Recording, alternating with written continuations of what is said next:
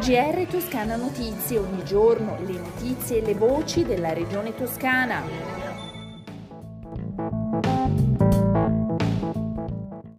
Ascoltatrici e ascoltatori, bentornati, questa è una nuova edizione del GR di Toscana Notizie. Nessuna correlazione tra emissioni geotermiche e aspetti sanitari è la conclusione principale che emerge dall'indagine in vetta coordinata da ARS e commissionata dalla Regione Toscana ed è stata presentata a Palazzo Strozzi Sagrati a Firenze. Lo studio ha tuttavia evidenziato la presenza nelle acque di metalli come arsenico e taglio che dovranno essere sottoposti a ulteriori studi e approfondimenti.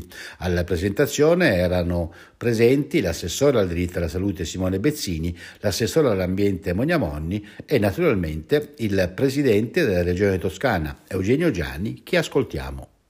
Da questa ricerca eh, emerge eh, che in linea generale non vi sono eh, degli effetti da un punto di vista oncologico e quindi di malattie che possono essere eh, in conseguenzialità dirette stimolate dalla, eh, dal fenomeno geotermico eh, per l'area dell'amiata, ma vi è comunque delle, degli aspetti, la presenza dell'arsenico, la presenza del taglio da monitorare.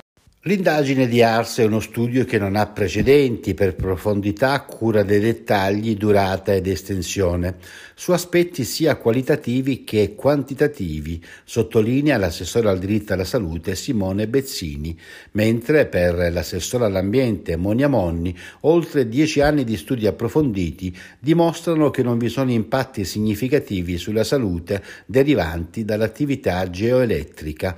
In vetta, conclude Fabio Mario Voller, coordinatore di epidemiologia di ARS, rappresenta la fine di un lungo percorso perché ARS è stata chiamata in causa dalla Regione dal 2007 per lavorare sul territorio e fare approfondimenti epidemiologici che sono diventati sempre più particolareggiati rispetto a metodi e strumenti di lavoro col trascorrere degli anni.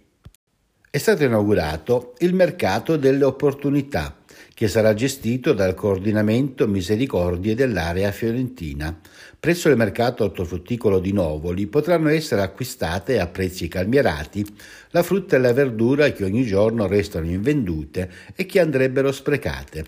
Un progetto in cui sostenibilità e solidarietà trovano una grande sinergia.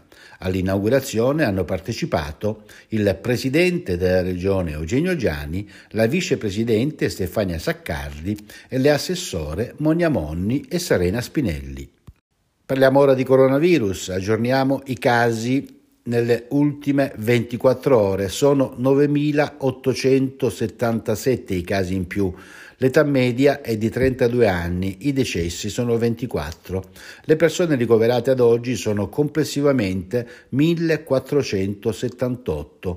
I ricoverati in terapia intensiva calano e infatti sono 104, 8 in meno rispetto a ieri.